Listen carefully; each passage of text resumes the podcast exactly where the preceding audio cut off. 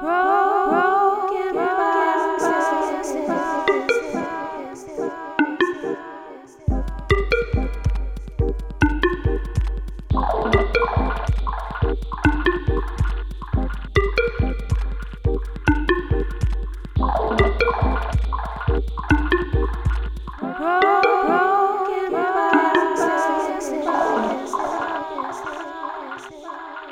Hi, my name is uh, Jason Lujan. I've lived in Brooklyn, New York City since uh, the fall of 2001. I'm originally from a tiny West Texas town called Marfa. It's a place known for having um, indigenous Apache and Mexican inhabitants mostly, and now it's become a pilgrimage site for minimalism, which is unusual for me. Uh, I'm a visual artist. I originally studied computers in school, and then as part of my degree plan, I had to take a liberal arts course, and I took a drawing course. And from that moment on, I I decided I wanted to switch over and go down this path, which has been uh, tumultuous. I think uh, any artist could probably uh, attest to that. Um, I'm enrolled at Chiricahua, and it's always unusual to have to do an affiliation because we don't call ourselves Apache or Chiricahua. We call ourselves something different, but I have to use the the common vernacular. So I always feel like I'm talking about someone else, or I'm introducing someone every time I do that. It's it's odd, um, and more and more as time has gone by, and as and as I'm identified as a native artist in other places, I tend to refer to myself as American, and sometimes I'll get called, you know, what what do you want next to your name, you know, next to your birthday or whatever, and I go just say use American. That's I consider myself an American artist uh, first and foremost. Um, the kind of work that I do, uh, it's it's kind of hard to get started on that because it seems like a really long path to such a short answer at the end. But really, um, it has to do with oftentimes I think people will talk about what their work does. They'll instrumentalize it in some way, usually connected to identity. But I, my work, when I think about what I do, it tends to involve my surroundings and where I live and what my interests are. And I tie all that together. And that's the exploration. And so, therefore, it involves a lot of visual components and content components that are not tied to indigeneity. And as I said earlier, since I'm identified as an indigenous artist, people often go looking for an indigenous cultural experience. And what they end up with is an experience that's more along the lines of a global fabric situation. And they're like, well, this doesn't really tell me anything about Indians, but I think it does. Um, I have a statement where I, I state that half the native population is lives in urban environments right now, and so the, to preference the the rural or reservation as being an authentic, you know, as being more authentic than than the urban uh, seems just. I, I don't know. It might be. I think I might be a little cynical in, in talking about that because uh, I definitely see see a preference for that, and it could just be the marketing apparatus or um, vested interests or gatekeepers at play doing that. Um, but I think more and more as you look around, you'll see Indians in cities making work about living in these environments and living in cities uh, and not referencing a different kind of romanticized notion. That's interesting. So you identify as a native artist or an, uh, well, an indigenous both. artist? I, I do. Um, because that seems like an interesting conversation that a lot of native artists go through is like you have this part of you and how much of it goes into the work and how much of it do you use to go into the work field, to go into the art field when you approach projects and when you approach museums, etc. And where do you find that balance? Well, um, I can only speak from my own personal experience, and that is that I, I tend to reread, I feel like I reread the same artist statements from contemporary indigenous artists often. And the phrase I see a lot is, is exploring my background or my history or my identity. And I I have a distaste for that particular narrative um, because it, it implies that it's rarefied and that everything else is, you know, there's a rejection of everything outside of that. And I don't believe in that. Uh, my work, I feel, is not about identity, mostly because I don't need to explore it. I, I know I'm comfortable with who I am and where I come from. So there's nothing to really explore. So now, what's the next step? Well, the, the next step is then to place myself out there and see where I fit in everywhere else or how everything else fits in with me uh, and my ideas and interests and my politics and my experiences. And so that's what the work generally works works with. It can be confusing because I've run into occasionally you'll I'll meet another contemporary artist or a native artist. You know, it's a small community and we run into each other all the time and thematic shows and those kinds of things. Um, I think any indigenous artist has a really good experience, and I'm sure you've heard so many stories of that whole um, collectivization of artists, where everyone kind of starts off at the same starting point with you know identity, instrumentalizing their artwork to push an agenda of some type, or at least to get a footing out there, because it's a really big world and it's a really big art world. And then after a while, you realize that there are the limitations come hard and fast, and you'll find that if you stay, if you don't evolve past this, you might end up plateauing. And then that kind of leads to several different things. You can either make a decision to really break away, or you can make a decision to entrench yourself even more. Um, and I've been doing this for over 10 years, and so I've seen lots of people come and go. And you know, they, they change things up. They'll put something out there. It doesn't seem to work. They'll push it out there again. Um, and I don't really know how happy they are doing this kind of thing. And a long time ago, and I decided that uh, I was just going to do what I want, and everyone else can kind of come with me if they want to come with me. And it seems that out here, people do um, one of the things that I see a lot if you study the world, you know, world history and, and that kind of things, where you're, which we can do more and more. I think we are more connected to the world than we've ever been in, in the history of mankind. Is that you hear about vanishing languages, and you especially hear about vanishing indigenous languages. But visual art is a language too. And when an artist passes on, that language probably goes with them. And so there's a key to understanding that. And we all know that language is a very, um, language is the closest connection to a culture. And the key to understanding any culture is, of course, to understand its language because it contains a very specific body of knowledge as well as a worldview. Visual art does that too. And so my worldview and my specific body of knowledge is living in, in New York and going to other places and checking that out. And that's what the, I make my work about. It's no less, more or less, I think, a language than the language we speak at home or the language we speak elsewhere when we have to communicate with other people.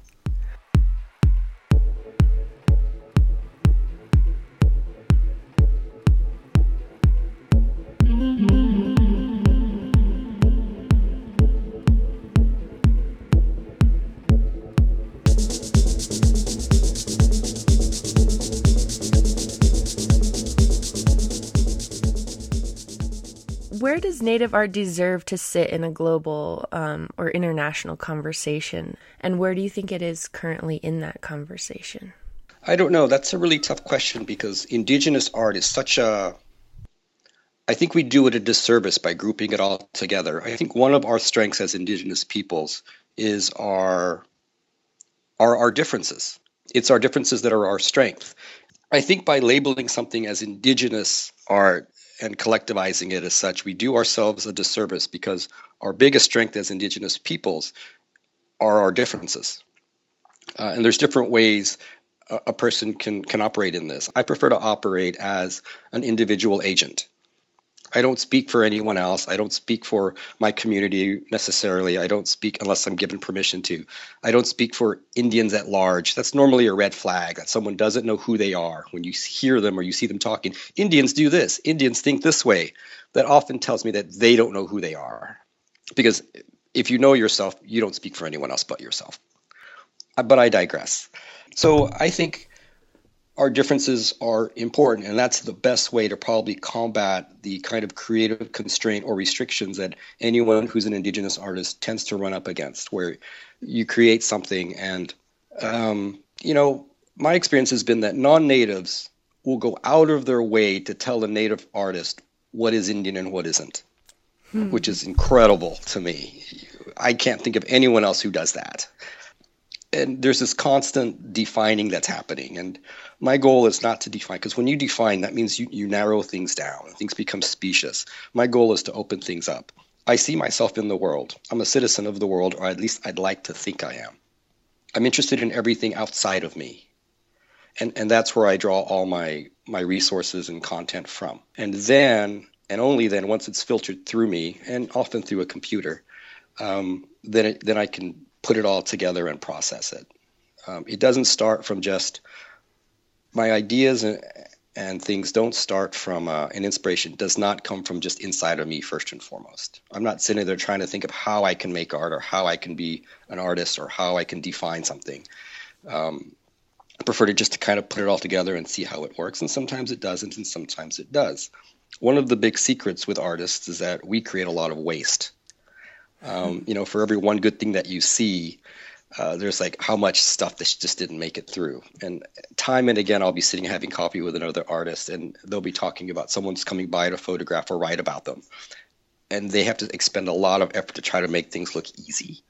How do I make this look easy? I just need to, you know, they want to be magicians where they just pull up a a satin cloth and then there's a masterpiece underneath and oh i just kind of did this up in my spare time you know no big deal i do this all you know but they actually we all work really hard at this we, artists work really hard at making things look effortless. I think, um, and sometimes it is effortless, though. I like the I like the way you talk about artists as uh, magicians, you know, because it, it is it's creating a space out of out of nothing almost, you know. And can you talk about how it makes you feel in in stepping into the process of creating something? What what you do, what kind of motions do you go through as far as like forming concept versus like materials? Okay, sure. So there's a couple of there's a couple of places to start, and I think the one thing is that I spend a lot of time in transit here, and I don't spend it driving. I ride I ride a bus, I'll walk, I um, subway mostly. So that gives me a lot of time to think about stuff and process things slowly. And sometimes it doesn't happen right away. I will sometimes think of an idea several times over several days over the length of like maybe a year. I'll have something that may seem like a good idea and I'll think about it and think about it and think about it.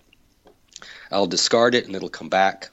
So so time is, is really important. And time is I think just as important an ingredient to being an artist as common supplies are.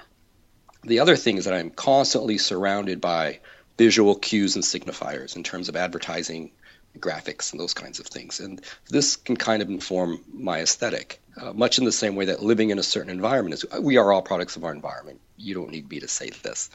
Um, but the artificial environment that's built up around me is in complete contrast to how I grew up in a very natural, dry desert environment. And so those things are always at play.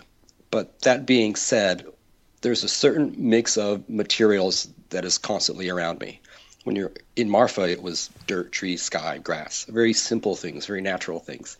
Here, objects are brought in from all over the world, things that I'm completely unfamiliar with and, and might want to understand, but also just common objects, things like tarps, cardboard, product packaging. They're always in view all the time. They become just as much of the landscape as a building or mm. flags or something like that. Um, so a lot of it is putting these pieces together as well. Well, how can I use this? You know, that's the question you ask. Well, how do you, what goes through your mind, and how do you reach a certain point where you're feeling successful in, in an idea? And a lot of it comes with just looking at that and trying to figure out what purpose it serves for me. What is this to me other than just something in my way? Uh, I use common objects and product packaging a lot, and the reason and it took me a while to reach this idea. Product packaging is important to me is because it really is a good representative of global commerce. But one of the things about product packaging is that it's not the product, it's the packaging.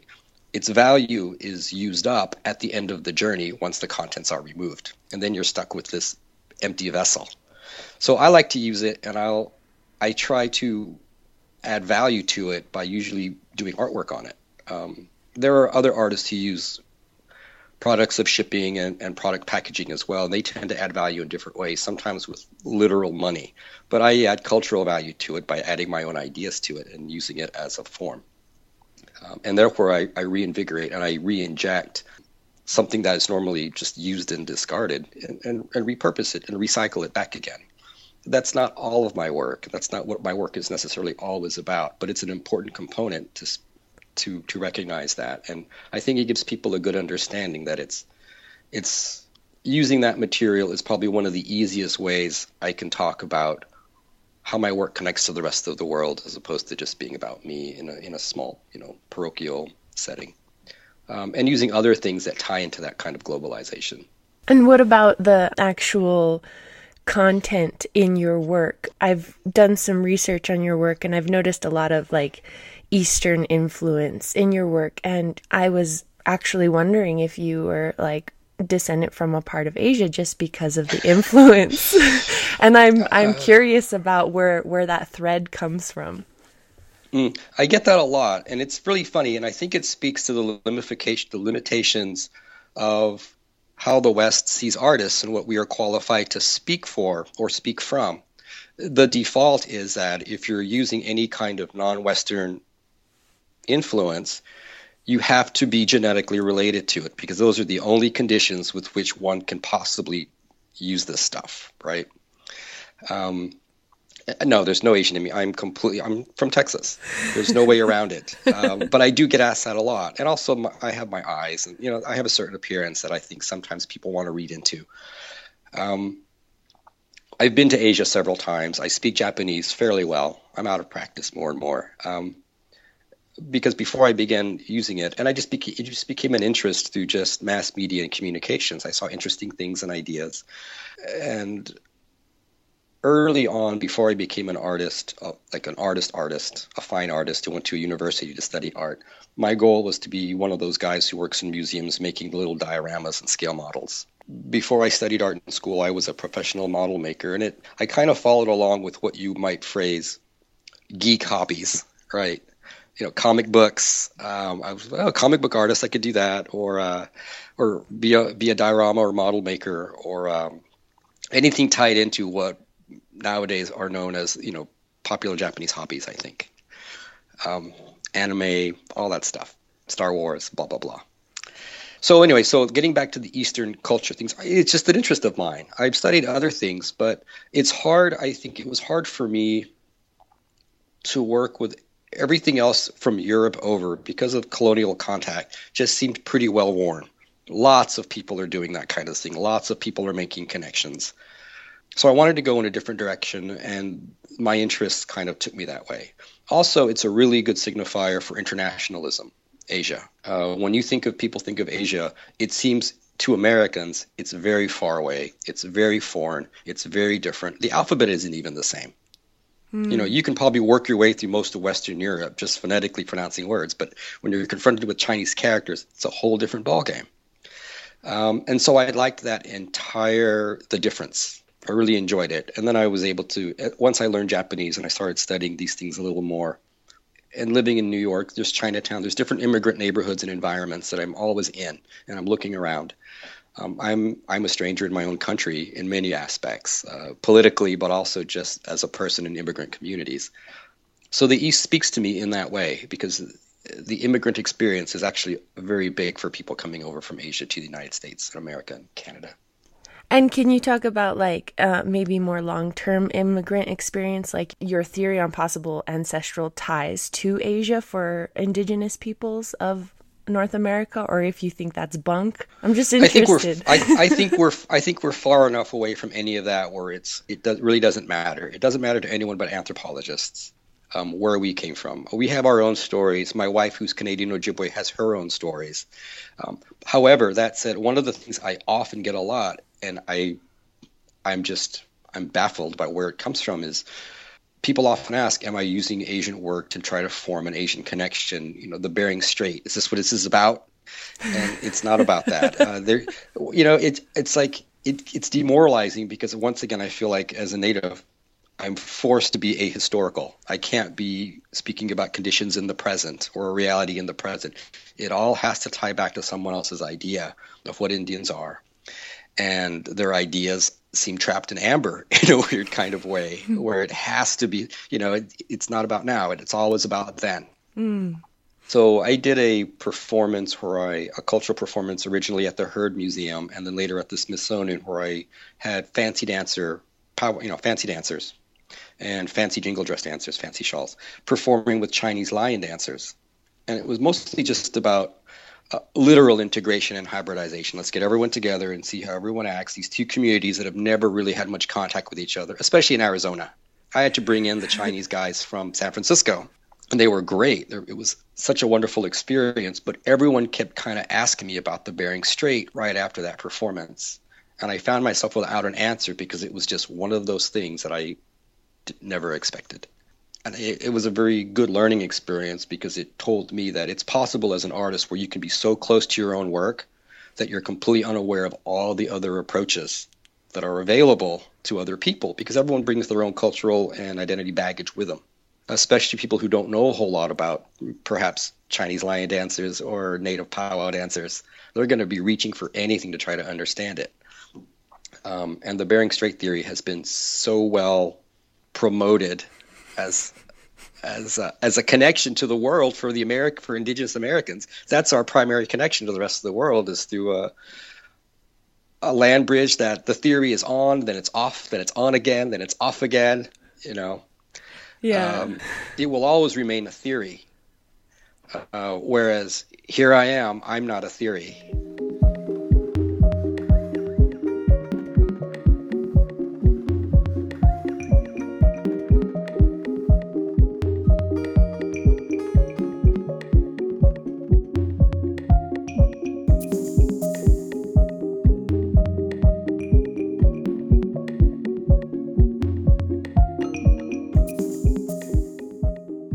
You talk about what you feel like um, native art deserves, like as far as blood versus culture and integrating your culture into your work? Can you talk about your ideal of where it would sit, or if it's even necessary to talk of? Wow, I think I think there's plenty of room for everybody to do whatever they want. Personally, wherever people are at. Um, in conversations with artists and other artists, particularly in the Southwest, often the conversations center around what we are allowed and not allowed to do. And it's and it's just my impression that a lot of artists in the Southwest would like to be doing different kinds of work than what they're allowed to do, than what the hmm. market, the public might expect from them. Um, I I'm completely aware that I operate from a position of privilege living here, where there's an audience for anything and everything there's always there's too much going on almost where you can feel it's a common story for an artist to move to New York from somewhere smaller or different and then immediately just lose it completely because there's just too many options, too many directions, too much choice. And what they came here with ends up going in every direction possible. And then in the end, they have nothing constant changes, constant directions about faces, etc. In, in all forms, you know, in, in visual forms, but also in ideas and, and things like that. So my preference is these artists who originally said, you know, that must be great to be able to do whatever you want. I can't really do that here. In, in an ideal world, I wish they could do that there. Um, and that they would be able to find an audience for it. And and when I say an audience, I don't mean a virtual audience. I mean also just a real audience, a community of people who also share the same ideas.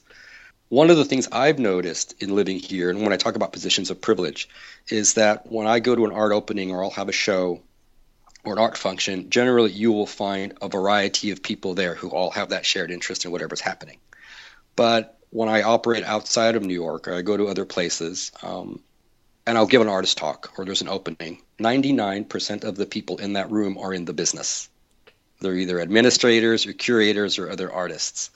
Um, there, no one's a dentist. You know, few people are secretaries, few people are models or or in bands, um, full time. You know that kind of thing. So the variety of the audience that's able to be found here is what enables this kind of freedom.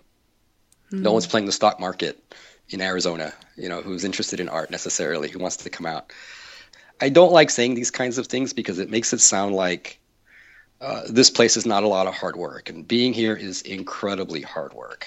It's really hard, and it, I kind of feel like I'm painting a rosy picture, but I don't want to do that. I, I think we need to spend a little bit of time talking about the reality of being an artist here as opposed to somewhere else because with more options and more of an audience and more outreach opportunities and also name recognition comes competition. And time and again, I'll talk to another artist who lives in, a, in another part of the country, and there'll be a grant opening or uh, something like that, a competi- a place for a show. It's like you know, we had over 200 applications, and I have to laugh because it's like, well, try 2,000 applications every time. You know, try 20,000 applications, you versus 20,000 other people, as well as the expense and everything else. Because there's so much going on, um, some places are able to capitalize on, they'll have like an art night or an art stroll night. That can't, that, that would be impossible here. You know, so you have to time a lot of things very carefully in that regard too, and the what kind of work you make. Um, a lot of people come through here and they'll take ideas and they'll leave, and they'll sometimes they'll take your ideas. um, consequently, a lot of people come through with new ideas, and you can look at new ideas and you can take from those too. So it works both ways. But it's um, there. There used to be a time when I first moved here where I thought all artists were my friend, and then I started to realize, well, they're more like colleagues, and I have other friends too who, are sometimes artists, but um, I also have many supporters who are not artists or not in the art business as well. So, getting back to the original question of where would I like to see Indigenous art, I would like to see it all over the world, and I would like to see Indigenous artists making artwork about these times today. For me, um, well, in the contemporary art world, what identifies a work as contemporary art, the qualities, are largely is largely irony. That's mm. the one thing that's right. And I, I dislike irony. I dislike irony, and I dislike juxtaposition in an ironic way. Um, so, but one of the other things, the way I identify contemporary art is I look at it or I'll experience it or I'll hear it and I'll ask myself, does this feel like a record of its time? Does this speak to this moment? And I would like to see more Indigenous artists speaking to this moment or, or making work that does not look like it could exist at any other point in time but this one now. And that's do, just my opinion. Yeah. Do you feel like coming from a um, academic background as your initiation into being artist, it's formed these types of opinions for you that it's not that it's more measured it's not just like an abstract thing you're doing you're very conscious and aware of your place as artist in society in culture etc what what's your what's your feelings on that I think I'd have to be. I think anyone who's an artist has to has to have those qualities of focus and dedication because the the competition and rate of rejection and the challenges are so steep that if you didn't have that, I don't know what you would do. I guess you could compartmentalize it and ignore it, but there's there's a lesson in everything, and you know it's. Um, I remember when I first started, you a long time ago, you would have to send out slides to a place for something, and then later you'd get you get an envelope back. And if it was your own handwriting on that envelope and you could feel your slides, you knew exactly what it was. and you would take it very personally. Oh, those clowns, you know, one day. And now you can't and have now having worked in the art industry for a while and seeing how the sausage is made, nothing is personal. Absolutely nothing. Um, it's just a matter of being at the right place at the right time and having a good amount of luck, and and when the option is and when opportunity is there, being available to take it and to capitalize and build a good trajectory. So, academic art. Um, there are a few regrets I have in life, and one of the regrets is getting an MFA. I wish I had never gotten an MFA. Personally. Really? Yeah, it's left me in debt for starters. Like many many artists who've gone to get an MFA, we're all now slaves to debt. Um, mostly I worked my way through school also, and um, and there is a certain kind of indoctrination. I think uh, there's this good saying in art where with painting, because I studied painting, where the original idea behind painting was seeing is believing, you know, representational painting. But now with every other kind of art that's out there, it's kind of turned it around where now it's believing is seeing or someone can convince you that this cardboard box is something other than a cardboard box and represents an idea. You have to drink that Kool Aid, and then it opens everything else up, and you reach the level of plurality then where you begin to wonder does anything actually have value? If everything is valuable as an idea or concept, you know. Um, totally. That's that's really so there's a lot of that and then i have to so but then you spend time deciding what's right for you and it is even for you sometimes once again language um, someone may be speaking a different language than what you're speaking or what you think you're hearing or understanding. And then it just becomes a matter of understanding that and seeing, you know, and deciding for yourself. I don't think there's anything wrong with saying you don't like something. You like what you like, and you don't like what you don't like, and maybe one day you'll like it. When I was younger, people used to give me cassette tapes of bands, cassette tapes um, of bands, and I'd listen to it, and I thought they were horrible. And then, like three years later, I'd circle back around, and it made sense So, you know, and, and music is art as well. So art works that way. It comes back and it, you know it sends out waves, and who knows where those waves go, if they fall flat or if they don't.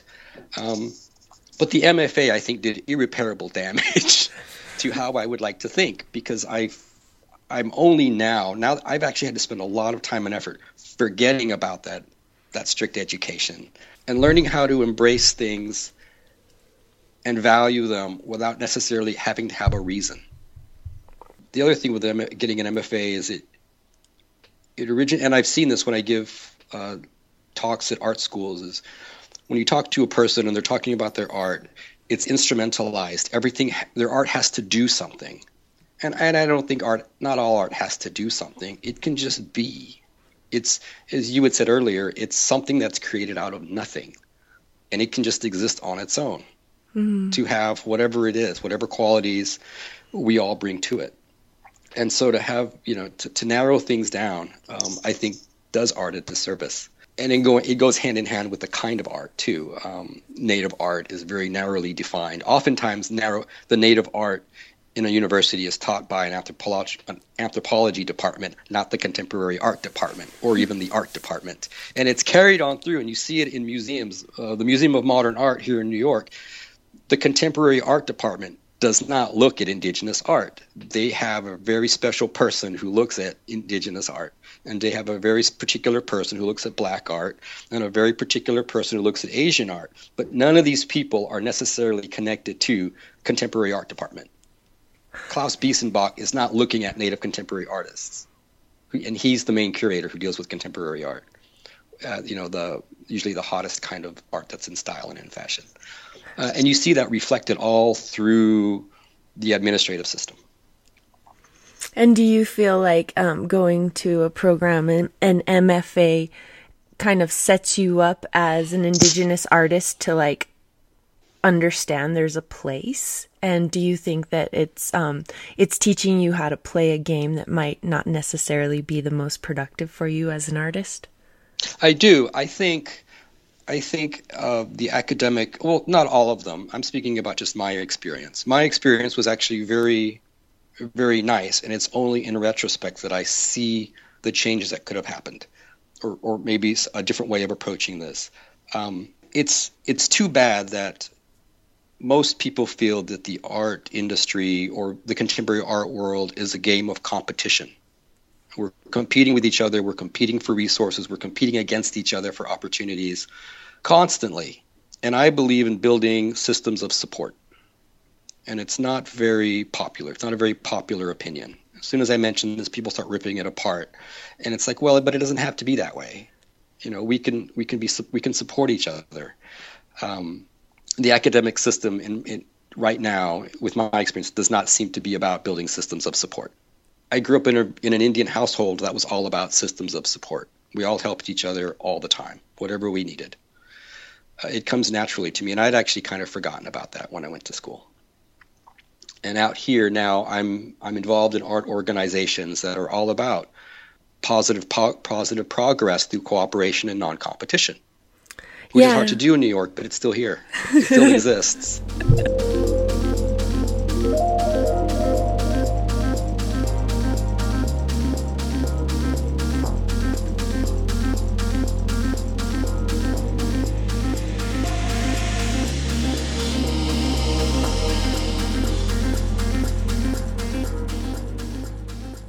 Maybe talk about how you have dealt with making a living as an artist, how you have dealt with finding a place to retain your integrity and individuality, but also sustain your life and like make a living and um, play the game? Like where where do you fit in that balance?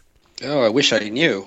Um, that is actually something that I wrestle with on a regular basis. So I'm I have an art practice. I have an art career that has a trajectory as far as as best I can plan it. But I also have nine to five. I have a day job that pays very well and allows me, you know, to be an artist with a studio. New York City is a different economy than the, I think the rest of the United States for the most part. Maybe LA comes close. So having having a full time job that's in the art field that is a very challenging full-time job with other I deal with other contemporary artists gives me the ability where I'm not dependent on creating something for a specific audience. For example, sales. I'm not dependent on sales. So therefore there's no I don't have to depend on anyone to art direct me. Um, or to respond to trends or regionalism or what have you. I've had gallery experiences and they've never been very good, mostly because of art directing. You know, this did really well, I'll make 10 more and the first few times you go along with it and then you realize you know i don't want to do this this is not why i became an artist i became an artist to be creative with and have ideas and then try to innovate and figure out these and realize these ideas. So the nine to five really helps. It allows me a lot of freedom. And because it's in an art context it's not i'm not working as a i don't know secretary for a lawyer or something. I'm able to think about art in different levels. Um, I'm working for a, a, place with a something like a 55 million dollar programming budget for artists, which is massive. Um, and so then this is what I alluded to earlier when I said I, have seen how the sausage is made, both on the street level as an artist, but also on a corporate level where I can see how decisions are made on what artists to support, um, corporate tie-ins, that kind of thing. And you know, a person, a good idea doesn't always win out it's complicated the business end of art because how much we want to have this romantic idea of artists who can just like sit in their studio and be tragically creative. Yeah. The bottom line is that we have to survive, you know? Yeah, I think so. But I think the the survival instinct um the to, to if you subscribe to the romantic notion of being the bouge the um bohemian artist. Mm-hmm. Right? Before the before the idea of the bohemian artist, there was the artists guild, where you went in and you worked for someone, you did what they wanted to do, and you were able just to work for them. And maybe later you'd have your own creative outlet, but not really. And then the bohemian came along, um, the trust fund kid who just wanted to do whatever they wanted to do. But most of us are not, unless we independently wealthy, we're never going to have that. We're going to always have to work for something, and then we're going to be subject to outside forces if you want to make a living. Um, I think sometimes that can create a, the worst kind of desperation in artists because then you're trying so hard, or an, an artist is trying so hard just to be an artist that inevitably the reasons for becoming an artist become lost. I find myself when I talk to schools and art students, I often find myself talking using analogies of musicians or actors where everything anything in this creative there's so many artists. There's just like there's so many bands or there's so many actors that it's very rare that someone has a wave and plateaus and then sticks around. Oftentimes you know you come who's that guy? And you'll see this guy who was in the sprite commercial. He was he's a movie star. That's the same with artists too. Nine to five kind of helps me escape that because then I, I can continue my trajectory at my own pace. Whereas if i was a kind of gallery artist and or you're sh- you're showing and you're based on sales only, you have to make what's popular. You have to take those. You have to keep taking those typecast roles for, if you're an actor mm. over and over until you can't do anything else. And then what do you do? And then you know, with actors, they really hate being typecast. But once you're stuck, you're stuck. And then their biggest complaint is, I hate doing the thing that made me successful because I can't do anything else. And there's but there's no longevity in doing what made me successful. It's a hole. Um, vicious circle. I, I, don't I don't have an answer for that though. You know, yeah. I mean, you just kind of I think you ride the wave as long as you can, and then either you jump and you cross your fingers or you don't, and it's kind of who knows. It's the luck of the draw. It's the roll of the dice whether you surface again, whether you pull a John Travolta and you come back, or you don't. I think it also depends on caring. You know what who you care about, caring about you. as being involved, you know what I mean? And oh, also, oh, yeah. you know what I mean? Like, yeah. If you just don't participate in the trends or like don't if you can find a way, a loophole like the 9 to 5 what you're talking about to not participate in the trending of art, how do we how do we stop playing the game, you know? Like how do we create it on our own?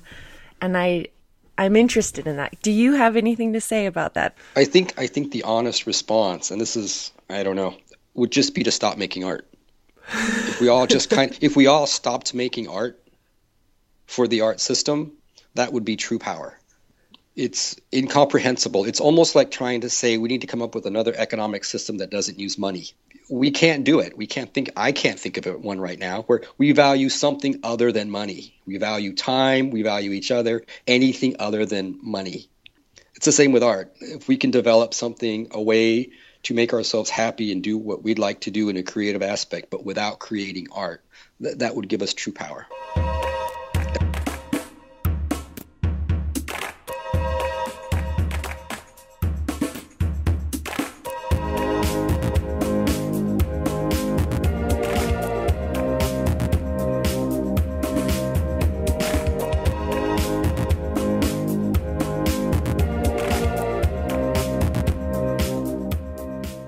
There are a lot of artists I run into here. I mean, it's it's every you throw a rock, you'll hit an artist somewhere, and there's there's different reasons for making art. Um, one of the things is that well, okay, I'll just tell you about certain certain characters I run into over the years. There's the artist who is extremely bitter and angry because they've come out to New York to be an artist, and they have felt they have done everything humanly possible to make it and it still didn't. You can do everything right, and it still won't. You still won't be a full time artist. But now they're they're they've been squeezed like a tube of toothpaste, and nothing's happened, and they're extremely upset. I use this person as an example when I'm asked, well, you know, you have you have a family, you have other priorities in life other than art. Don't you feel that's a contradiction to being an artist? No, because by setting up boundaries and limitations for myself for the things that I feel are important first, I will never be bitter right? Mm.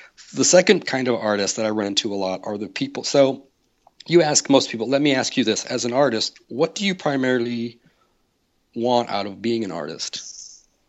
What's your goal? You I'm asking you. Oh. Yeah. um, my goal is to um, basically be a connector, be the conduit that you were talking about is needed that's mm-hmm. my art. I'm so inspired by being a connector. So you work to keep your family stable, I financially work... stable and at home, right? Yes. And that's what most artists want. That's what they want out of their life. There are people who are independently wealthy who get into art and they've already have all that. They're making art for completely different reasons then. They're not even playing the same game as many other people are who want to be artists. And so those kinds of things you need to keep in mind the many different reasons. We can't always assume that people are in art for the same reasons as us. Um, that's why I'm, I'm a big proponent of just stop making art and just do what you want to do. It could be the same thing. You don't have to stop doing what you're currently doing. Just don't call it art. Don't make it, you know. Um, wow, that's interesting. So keep that in mind. Well, the thing about New York is that you constantly are confronted by people of different economic levels, and not just on a minor level. I know Santa Fe has that too but this doesn't come close to the economic levels that you're confronted with constantly here, below you or above you. And a lot of these are, are people who they dabble in the arts. They don't really know what to do. They're going to become artists, but because of their financial backing, resources, and time, they don't I have to do anything time, else. Time. They can just do it. yeah. They can just be artists, you know the stories I've heard of people who worked really hard to get into a gallery situation, only to have some movie stars kids show up and go like, "Oh, I think I want to have an artist in this space," and then they're booted, are innumerable. And that's what artists are. You know, that's the that's the art system. It sounds depressing, and I don't want to get depressing, but the challenges are there. Um, so one of the challenges, as I alluded earlier to, some of the challenges about living in New York is that the real estate for artists is constantly under contention, and it's under contention by by other artists who don't necessarily have the same goals as you or your community of artists may have. A lot of it is for self promotion, et cetera, et cetera, and things, mm. that, things that I don't necessarily agree with or align myself with, those parties. And I see those as, as, as real challenges for arts, uh, mm. uh, for the kind of humanitarian arts that I would like to see, or the kinds of goals that I feel art should fulfill. You know, uh, we all have choices that we can make, um, and part of my statement is, is I feel you know there's a social activism aspect to being an artist, and that's the reason I became involved in art when I could have gone and stayed in computers or chosen any other kind of art to make. I could have gone into set design or maybe those models in museums. Mm-hmm. Um, but I feel the social activist component is very important, and that's how I'm going to use my art. I'm use it to make cultural statements um, about our place in the world and I would hope other artists would look at that and go, "Oh, okay. Well, oh, why is this native guy, using Chinese newspapers, and then it just gives a different approach to indigeneity. Well, I never thought of this. Wait, I always thought natives, you know, lived a certain way, were only involved with a certain particular cultural aspect, dances, or you know, a, a circle, a closed circle. And I just want to make that circle much, much wider. If there was one thing that you wished somebody would have told you as a young person in order to prepare you for a life as an artist, what would that have been and what could you pass on to other artists out there listening to prepare them on their journey with? Oh, there's just so much. I wouldn't even know where to begin. Um, and so much of it is the problem with advice. It's just, it's so specific to the giver. You know, oftentimes there's this really good line I, I think I heard on the subway. Someone was, I overheard someone talking. It's just like, if you want to know something about someone, ask them for advice and they'll tell you about themselves. Really. Um, right? Something like that. Um, That's awesome. So we just did a whole interview on advice. yeah. So yeah, ask them for advice, and then they'll end up telling you something about themselves. Um, I think, I think it's just that I said I think we started off in the beginning with with my advice, which is there's plenty of room for anyone to do whatever they want.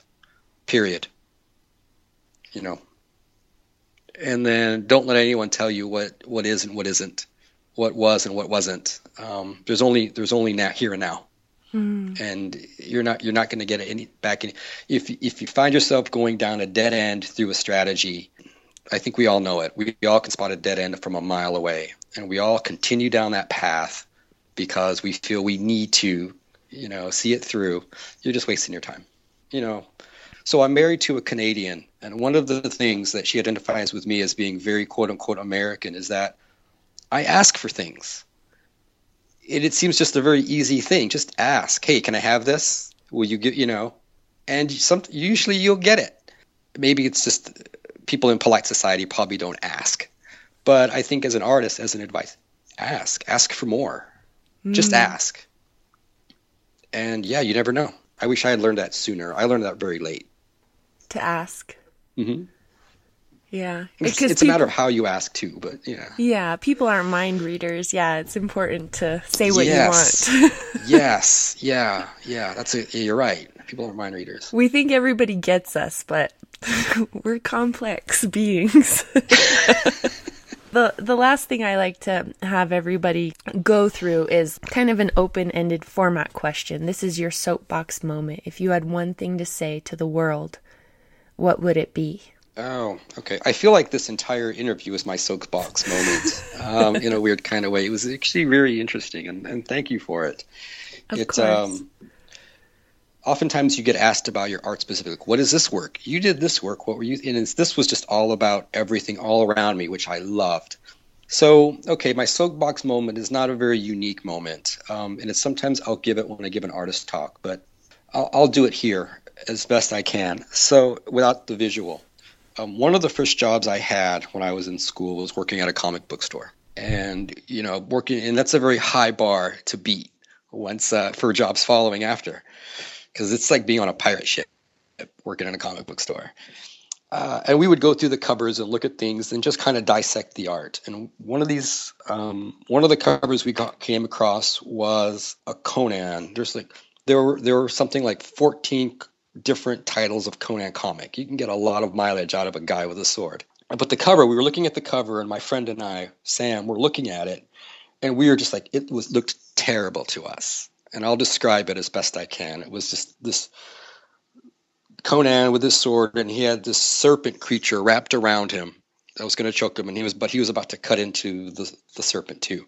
But this wasn't just a serpent; it had like fur and fangs and big red eyes. But our problem with just was how the foreshortening on Conan was bad. It just we we we were just asking ourselves, how did this get into publication? So then our manager comes over, and you have to visualize a kind of like our manager, this kind of early Jack Black kind of guy. He just kind of want he sees us doing it, and he just kind of wanders over what are you what are you knuckleheads doing?